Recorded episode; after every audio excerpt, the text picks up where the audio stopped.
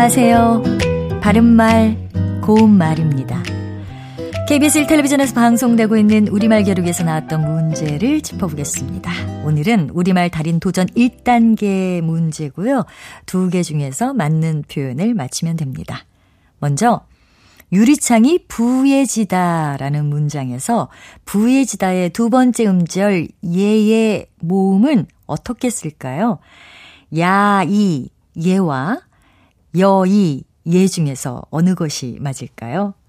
이 경우에는 모음 여이 예를 쓰는 것이 맞습니다. 부예지다는 연기나 안개가 낀 것처럼 선명하지 못하고 조금 허옇게 되다를 뜻하는 동사인데요. 첫 음절과 두 번째 음절의 모음은 모두 음성 모음을 씁니다.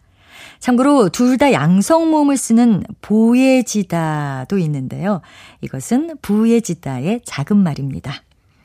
두 번째 문제입니다. 뒤란에 꽃이 피다와 뒤 안에 꽃이 피다 중에서 맞는 것은 어느 것일까요?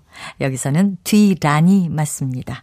뒤란은 집 뒤에 울타리의 안을 뜻하는 말인데요. 본말은 뒤울 안입니다.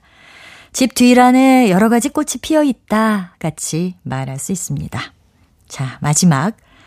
모든 그 사람은 잘해 제끼다.